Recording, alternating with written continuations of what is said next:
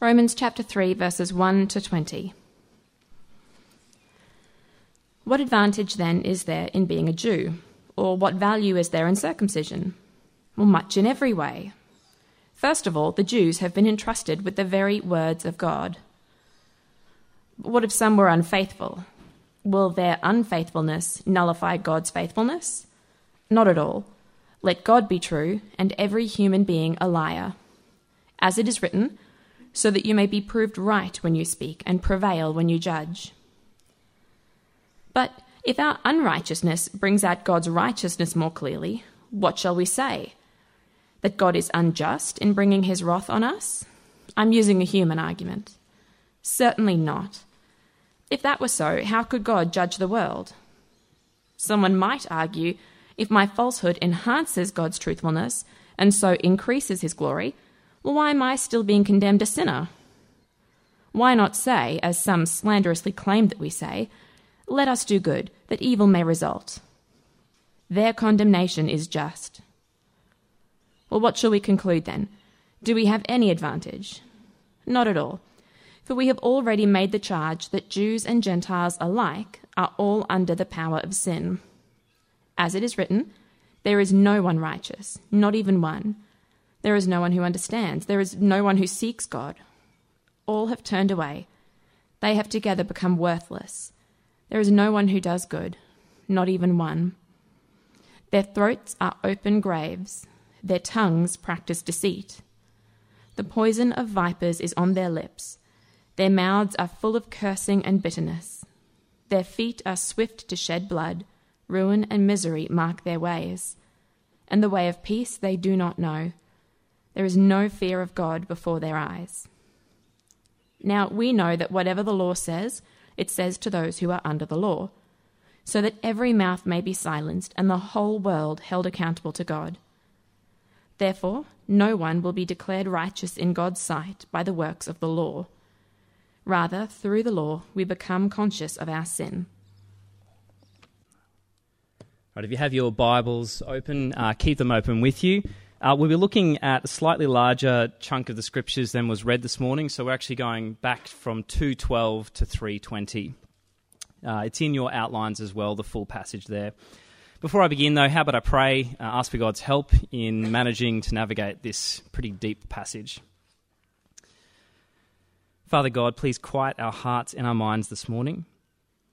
Lord, help us to see uh, through the lens of the gospel the glorious salvation we have in Jesus. But Lord, for today, help us to see what got us there. We pray this in Jesus' name. Amen. Well, a couple of weeks back, uh, I had the wonderful time of going on holidays to Byron Bay. Uh, it's an amazing hippie town. Uh, people ride bicycles without helmets. Uh, kids roam the streets in the middle of the night, and paid parking for some reason is everywhere. I wish someone had warned me about that. But one of the other fascinating things about Byron Bay is that it's home to the most eastern part of the whole country. Uh, this tip of Australia is actually a tourist attraction. They tell you when you're there, uh, this is the most easterly point of the Australian mainland. So everyone's taking photos of just the open ocean. It's kind of funny to watch. But I stood there, uh, staring out into the ocean, and it dawned on me that there was nothing else out there. Nothing except a couple of little islands, and then this slightly bigger, strange one called New Zealand. And then another thought crossed my mind. I thought, would it be possible to swim from Cape Byron to the northernmost tip of New Zealand? So I've got uh, a map there of what that would look like. Would anyone be able to make that trip? And then I quickly realized, well, I can't swim 100 meters without uh, nearly dying. So I thought, well, what about the world's greatest ocean swimmer? You know, someone who knows how to swim with the currents and knows all the ups and downs of the open ocean. Would they be able to make this trip? So I looked it up and I found out that there is a man who holds the world record for the longest uh, consistent open ocean swim and he managed to travel about 250 kilometres in the open ocean. It's pretty amazing. Uh, it's very, very impressive. Uh, but to put that in perspective with what we have up here, uh, the distance between Cape Byron uh, and Cape Reinga, which is the northern tip there, as the crow flies, is about 1,924 kilometres. So if I were to plot the distance that this world record holder has for the open ocean swimming, he'd end up about there on the map. Now, I'll admit that's really impressive still, kind of mind blowing. But still, he failed. He fell well short of Cape Reinga in New Zealand. And I think when we realise this, when we realise the, the sheer distance uh, it takes to get there, it should soon dawn on any of us who have this thought cross their mind as they're standing on the most easterly point of Australia. What chance do any of us have of being able to make that swim? Now, in today's passage in Romans 1, uh, Paul here, he's finishing off an argument which he began uh, in the first chapter. Only here in today's passage, he's demonstrating that even those who were given the best shot at making things work, right, the best shot at living a righteous life, even these people fall far short of God's glorious standards. And the sum total of this failure, then, at the very end of the passage read, is that every mouth will be silenced, including the most religious ones. That the whole world, every last one of us, will be held accountable to God. Now, specifically in today's passage, uh, Paul is speaking to the Jews. Uh, these are people who trusted in their possession of the law. So God had been incredibly gracious to them in giving them a special revelation, his direct words from the prophets and the law. Uh, and they'd also been given the covenant of circumcision, which was their surefire way of knowing that they are the people of God. But this is what they thought would make them right with God, simply possessing these things. But the net result of having the law, uh, it ended up being a greater awareness of sin, as Paul says in 320. It kind of kneecapped them. It did the opposite of what perhaps they were expecting it to do, which meant that every mouth on the face of the planet was silenced. It's not just those who, through creation, know uh, God's qualities and his invisible attributes, which have been made known for everyone, but these people are held even more accountable which means that every single person is deserving of God's incoming wrath. Now, it's not like Paul uh, hasn't already implied that everyone's deserving of this. If you've been here the last two weeks, you would know that, in fact, he has. So, if you cast your minds back uh, over the last couple of weeks, you might remember passages like this one. Uh, the wrath of God has been revealed from heaven against all the godlessness and wickedness of people who suppress the truth by their wickedness. People who, who know the truth, they've seen it, but they push it away. Uh, sometimes to the extent where, where their consciences are so corrupt, they don't even know they're pushing the truth away anymore. And Paul says that the world, therefore, is completely without excuse. Uh, furthermore, they're without excuse because God's invisible attributes, as we've just mentioned, uh, have been made known to everybody, including little Kenny down in Tasmania everything God has done has been revealed through his scriptures, but knowledge of our sin can actually come without that. There is a sense in which, through creation, the whole world doesn't have an excuse not to search for God. In today's passage, uh, it's understood in this backdrop that, that the whole world is accountable and they need to search for a solution to our problem. And today's passage uh, is basically Paul's way of saying, well, look, if you thought that they were without excuse and that you were without excuse, well, there's one more humongous reason God will call you to account, the Jewish people, God's people, is because you have been entrusted with the very words of God.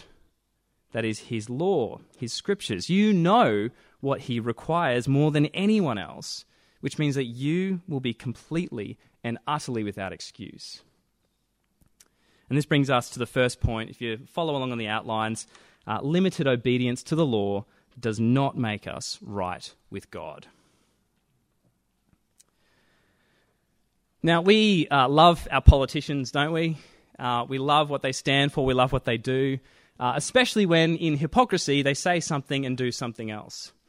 Uh, the same goes for celebrities. So, in the last couple of years, you know that we've been subject to some pretty uh, heavy lockdowns and other things going on. But when you see celebrities who can flout the mask rules and, and hold wild big parties, for some reason, COVID doesn't go for the celebrities and the rich people and the powerful people, it just goes for the little guys.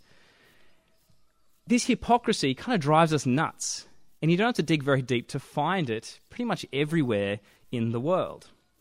These are scenarios that, that might tend to boil your blood when you see them in the headlines. They especially can drive you mad when you didn't get to go to your grandmother's funeral, or when churches aren't allowed to meet, but that celebrity can hold wild parties. There's a hypocrisy where certain people think that, well, the rules don't apply to them. You know, or, or they, they're the ones that make the rules, and so they know when they can kind of skirt them a little bit.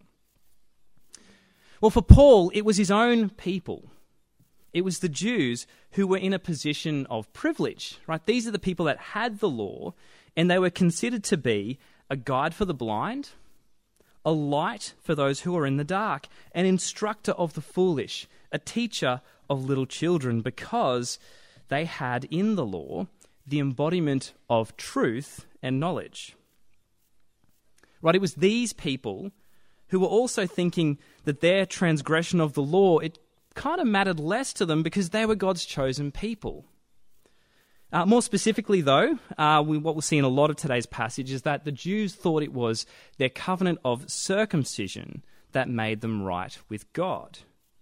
Right? Circumcision to them was a surefire sign that they were indeed true children of God. Now, it's hard to give a, a direct uh, equivalent to how this applies to us here today, uh, but I suspect that some people treat, uh, for example, baptism as something similar to this. Right? There's no need to go to church or read the Bible or, or teach my kids about Jesus because they've got the insurance policy in place. They've been baptized. So have I. And, and that's okay now. Now that I've been baptized, I'm cool with God. Nothing else that I do really matters. There might be a, a godliness or a self righteousness that comes by sheer virtue of, of getting your children baptized or you yourself being baptized. Well, in the case of Jews, uh, it was circumcision that caused them to think this way. But in chapter 2, uh, verse 25, uh, Paul throws a spanner into the works. And he says, circumcision, really, it only has value if you observe the law. You see, if you break the law, you have become as though you had not been circumcised. In other words, that, that piece of cut off flesh, well, it, it, if you don't obey the covenant that it represents, then the act of circumcision or baptism, even, is not what makes you right with God. This isn't the thing that will actually save you. Your baptism is not going to be the thing that saves you on the last day, especially if it isn't met with repentance and faith. But for these people, uh, it seems as though this was a common way of thinking for the Jews in Paul's day. I suspect this is why Paul is bringing this up. You know, of course, of course, I'm right with God. He's not going to judge me because I've been circumcised.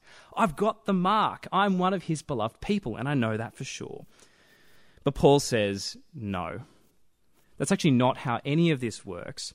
What God requires is obedience to his will. And this is precisely where Paul reveals their hypocrisy. So if you look at 2 uh, 21, Paul says this You then, who teach others, do you not teach yourself? You who preach against stealing, do you steal? You who say that people shouldn't commit adultery, do you commit adultery? You who abhor idols, do you rob temples? Do you kind of take the gods of other temples? You who boast in the law, do you dishonor God by breaking the law? As it is written, God's name is blasphemed among the Gentiles because of you. They're making God look bad through their lives, through not living consistently with what God requires. And they do all the things that they self righteously command others not to do, just like corrupt celebrities and politicians in the heights of COVID. Another way to put it, I, th- I, think another way that, that hits home even harder is to think of circumcision in this passage kind of like a wedding ring, right? So, this ring that I've got in my hand here, it's useful in the sense that it will show you that I'm married. Uh, I'm married to Annie, who read the Bible for us this morning. But you know what this wedding ring can't show you? is how faithful I am, how faithful I am to her.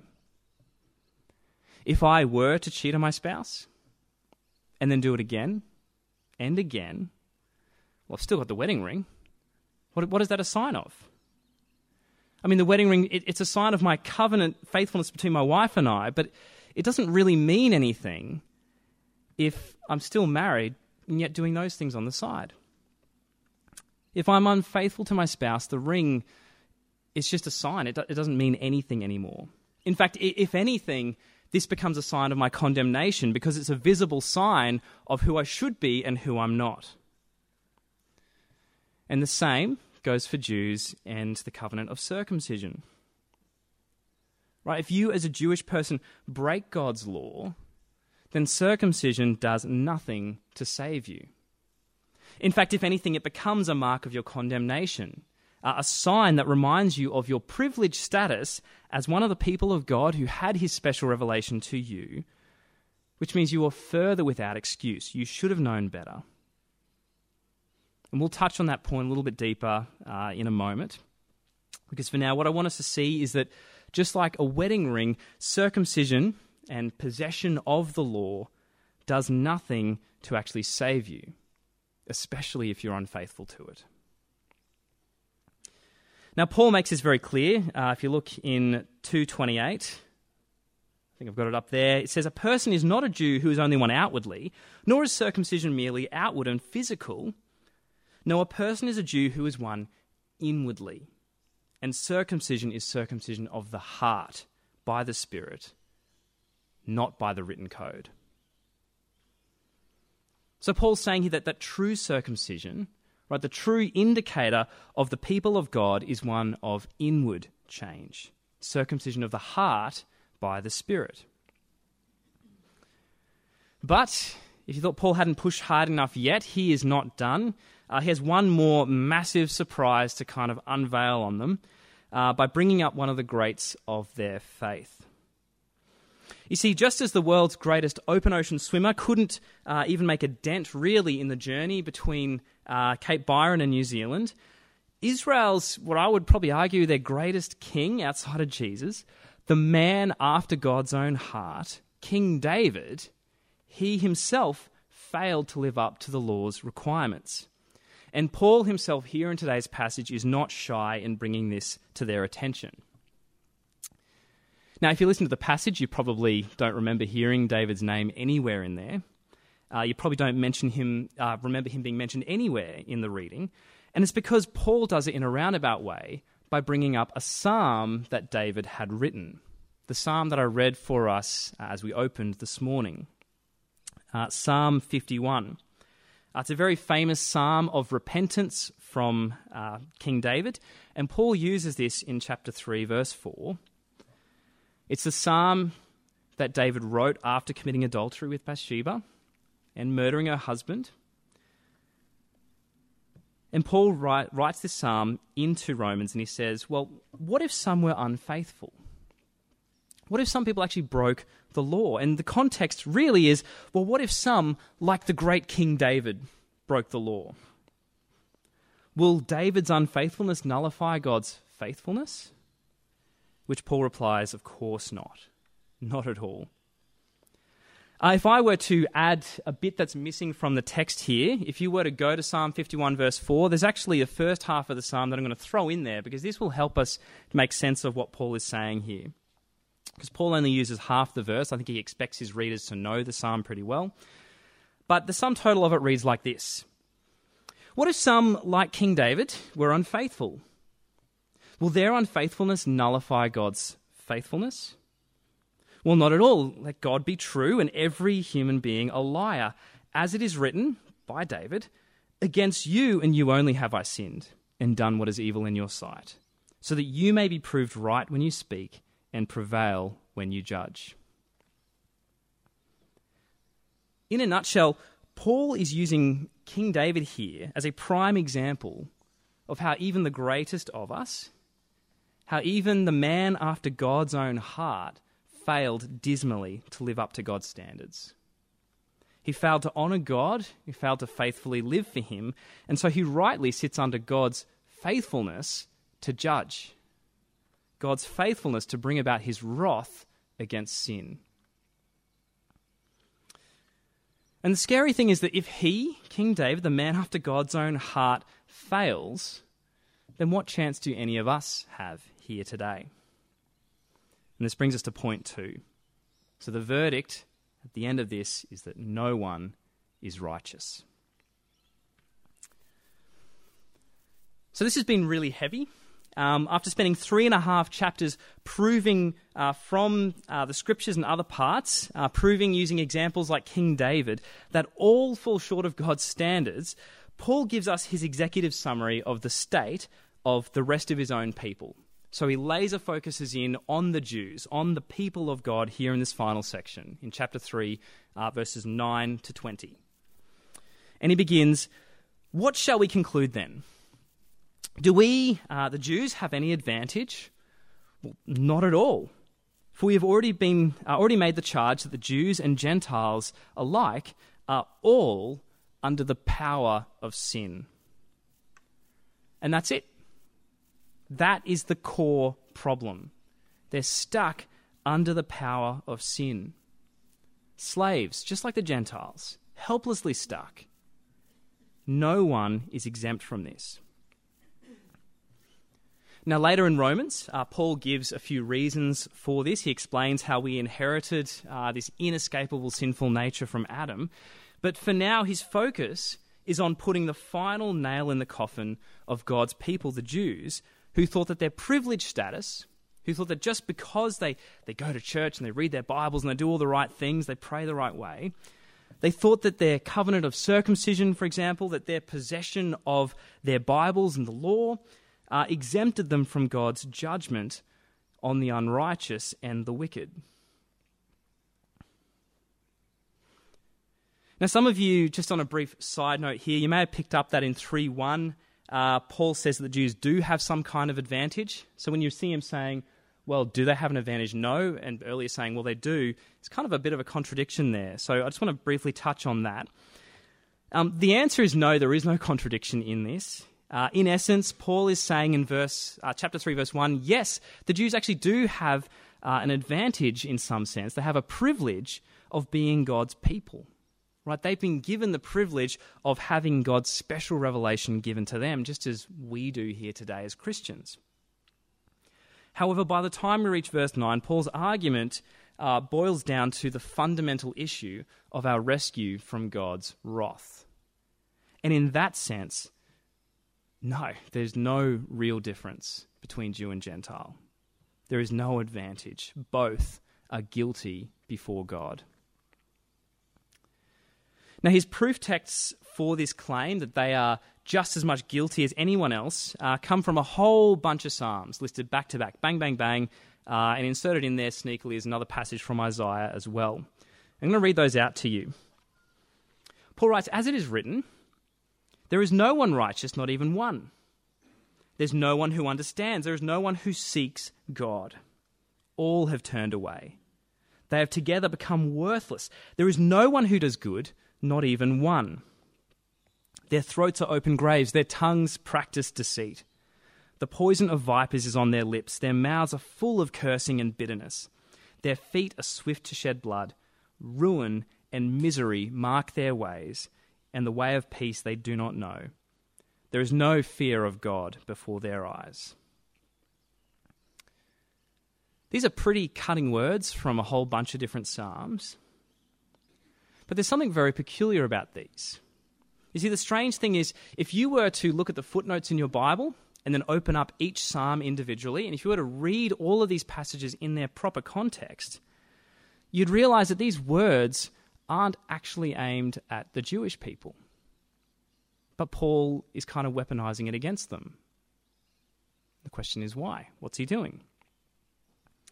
These Psalms, they're written in a way that separates the righteousness of the author of the Psalms from the wickedness of the unrighteous.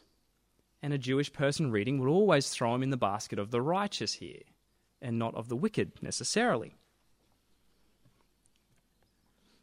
And so it seems strange that Paul then would use these texts that seem to be about the Jewish enemies, the people that, that don't know Yahweh, the people that don't know God. And the Jewish people use these to say, well, it's the Gentiles, it's the nations, it's the people out there that will be held accountable. So the question is, what's Paul doing here? Has he forgotten who these Psalms are written for and who they're about? Well, I suspect that here in Romans 3 10 to 18, Paul's being extraordinarily clever. You see, I think he's flipping the paradigm on its head. He's using these Psalms to say that in light of Christ, right, in light of Jesus, the only true righteous person, all the Jews, along with the rest of the world, are actually considered to be the wicked ones in these Psalms. Now, again, if we think back to, to King David and his adultery with, with Bathsheba, uh, if you know the story, uh, it's from one of my favorite books, Second Samuel. Um, David, his sin is made known to Nathan the prophet. Nathan comes up to him and he, he tells him a parable about a rich man who stole a poor man's donkey and he kind of, not donkey, a sheep, and he kind of made a stew with it and ate it with his friends and basically swindled this one little lamb that was like a daughter to this other guy. And when David hears this parable, he burns with anger. And he says, As surely as the Lord lives, the man who did this must die. David himself identifies with the righteous and would never do anything like that. To which Nathan responds, You are the man. You are the wicked one in this parable. And in the same way, Paul's saying here that the Jews, the people of God, you are the wicked ones in these Psalms. That's the reality. There's no skirting around it. You are the same people who suppress the truth in Romans 1 and who hypocritically and self righteously pass judgment on everyone else in Romans 2. And in this instance, the wicked ones are you in your own Psalms. Now, this is pretty huge news, pretty massive news, because this means, as Paul concludes, that every mouth will be silenced, every last one of them, and the whole world accountable to God. Every mouth, not just most, yours, mine, everyone's. This includes your next door neighbour. It includes the barista who makes your coffee in the morning. It includes your local bus driver uh, your lawyer, your, your, your dentist, your friends, and your family. And this includes you. Every mouth will be silenced before our holy God when he comes in judgment. When he comes and condemns us, saying, You are worthy of death and eternal punishment. The whole world will be held accountable for sin. Now, Paul's point I don't really know how it could be any clearer than that. Uh, that no one is exempt. Every man, every woman, every child is helplessly facing a harsh and inescapable judgment from an angry God. You see, if God's standard, uh, if it was the equivalent of swimming from Byron uh, to Cape Reinga, everybody falls short every last one of us. It doesn't matter whether you can swim 500 meters or 500 kilometers, you will end up facing the same fate as everybody else. But I think what's interesting about this analogy is that if you were to identify with this uh, swimmer that has the world record, uh, if you were to identify as a pretty competent and strong swimmer, uh, and think, well, look, at least I got a little bit closer than everyone else. I, I can't imagine a huge amount of people making that distance. Well, if that's you, I think Paul would say this to you. Well, actually, you had the advantage here. Right? You had the advantage of knowing how to swim with ocean currents. You had the advantage of professional training, the fancy swimsuits, and the team of people who will look after you, and so on. Which means, really, your fail just makes it all the more clearer that no one can make it. And if this is the case, if we're left with a 100% rate of failure, we're left with a really, really big problem. Because if even the best of us, the most godly and upright, who have access to all of God's requirements in the scriptures, if we still fail dismally, then what's the solution? What can we do? And this brings us to the last point. How do we solve this problem, the problem of sin?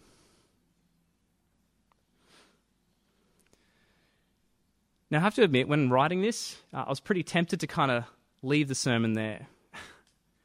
Uh, the reason so is because I think it's actually valuable for us once in a while to stew on this reality, to really let it hit home, to deeply consider the total depravity of us, stuck in our sin, slaves to sin. To have a week of meditation over this passage, I think it might do us and the wider church a lot of good. In fact, I don't think we really, as a church, do it enough. Uh, and I'd hazard a guess that in any kind of sizable church, even in a room this size, there will be uh, a few of us, maybe even plenty of us, who perhaps look at all this and we don't think we're as sinful as Paul's assessment of us here in Romans 1 to 3. And I don't just mean non Christians who, who think they're fine. I mean good, kind of quote unquote religious people who have walked with God diligently for years who still probably struggle to think that they're stuck in this predicament and think that it's as bad as Paul tells us it is. You know, that I'm not really that sinful. I mean, after all, I haven't murdered anyone like David did. But Jesus, he turns things around and says, actually, you are. Uh, if you remember the Sermon on the Mount that Steve gave a couple of months ago, uh, Jesus takes the law, this same law that the Jews had claimed ownership of in the first part of Romans here, and Jesus ratchets it up significantly and says, if you were to look at a brother with anger in your heart, then you've committed murder. It's as simple as that. If you were to look at a woman lustfully, you've already committed adultery with her in your heart, and you are guilty. And if you're still not convinced, uh, perhaps a, a dangerous but extremely valuable prayer might be in place for you this morning. A prayer that God would uh, show you your sin this week. Uh, this is a prayer that's not really for the faint hearted, uh, but dare I say, it's not a magic formula either. But I think if you're humble and willing for God to show you your sin, He absolutely will. And it won't be pretty. Uh, it'll leave you perhaps even in a state of despair at points. But more than this, if you're stuck thinking still that you're not sinful, that um, this passage, ironically, then highlights the very problem that Paul is addressing with the Jews today. If you think you're not that sinful, that's a symptom of your sin.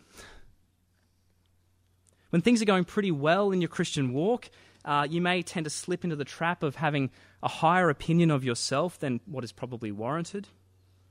Uh, you may fall into the trap uh, of thinking that human effort somehow has a basic role in our salvation.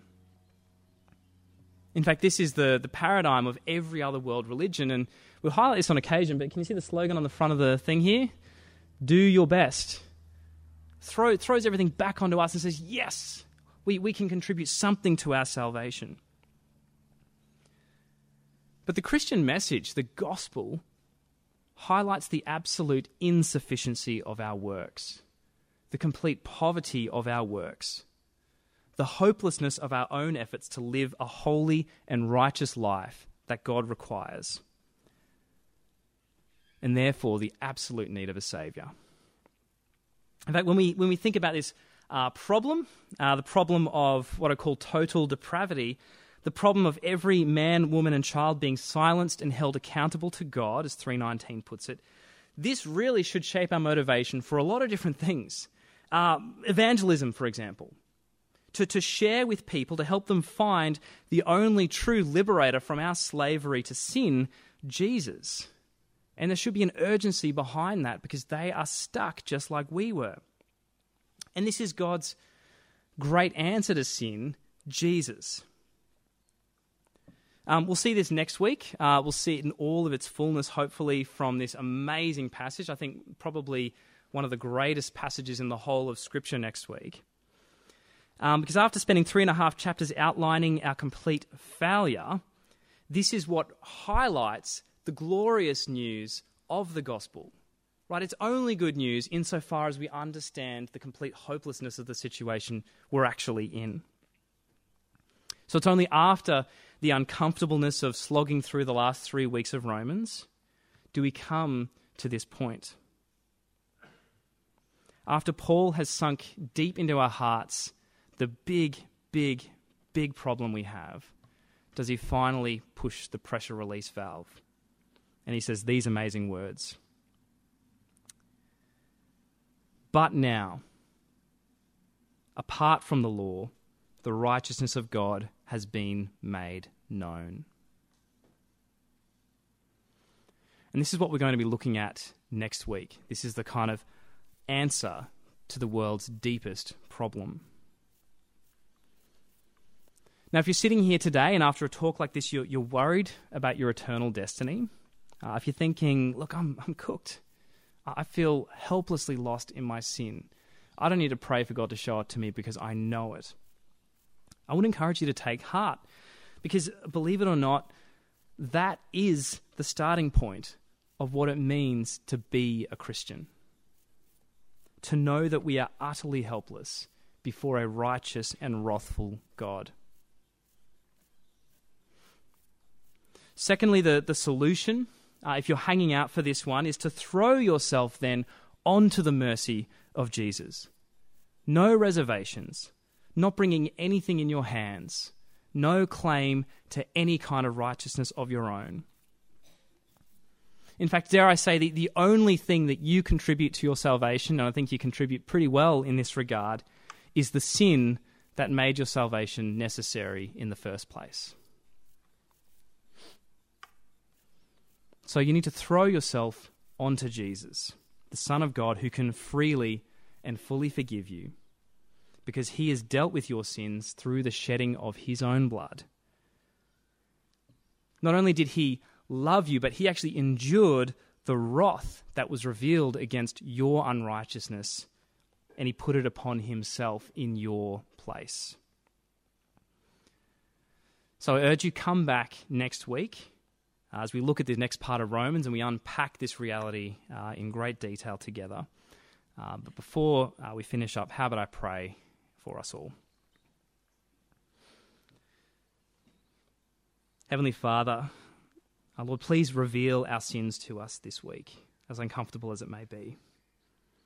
Lord, reveal your amazing grace along with it, though, and help us to never take uh, the gift of forgiveness that you offer us for granted. Lord, comfort those who are struggling here this morning and challenge those of us uh, who are comfortable. Help us to see how much we absolutely need you. And this we pray in Jesus' name. Amen.